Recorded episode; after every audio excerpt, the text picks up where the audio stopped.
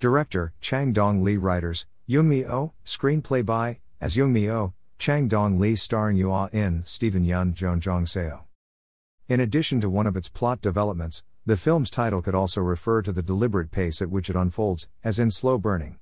Sometimes there's nothing better than a moody thriller that methodically builds tension by taking its sweet time. But for a film where we're pretty sure how everything will unfold with over an hour left to go, burning might be too much of a good thing.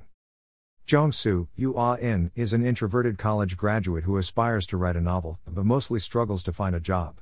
He bumps into childhood neighbor Haimi, Jun Jong Seo, and after a brief sexual encounter, he agrees to feed her cat while she's on vacation. Jong Soo becomes creepily infatuated with her, as his frequent visits to her apartment demonstrate. Haimi later returns with new friend Ben, Steven Yeun, who's charismatic, carefree, and wealthy, everything Jong Soo isn't. But he's also quite mysterious, Neither Jong Soo or Haimi know much about him or what he does for a living. Despite Jong Soo's apparent misgivings, the three spend an increasing amount of time together, the most crucial moment being a pot fueled evening at Jong Soo's childhood home, an old farmhouse he's charged with caretaking after his father goes to jail. This is where Jong Soo, and the audience, learn that neither Haimi or Ben are quite what they seem. When Haimi disappears afterwards, Jong Soo becomes obsessed with finding her and suspects Ben knows more than he's leading on. The film made a lot of best of lists last year, and I can see why.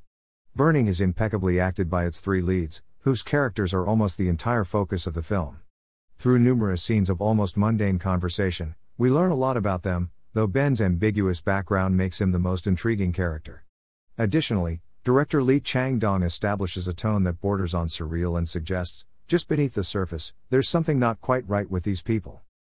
However, the film is sometimes maddeningly meandering. At nearly two and a half hours, burning is way too long. Unless your film is some kind of character study, which, admittedly, could be part of Chang Dong's agenda, 90 minutes shouldn't go by before anything resembling an actual plot begins to present itself.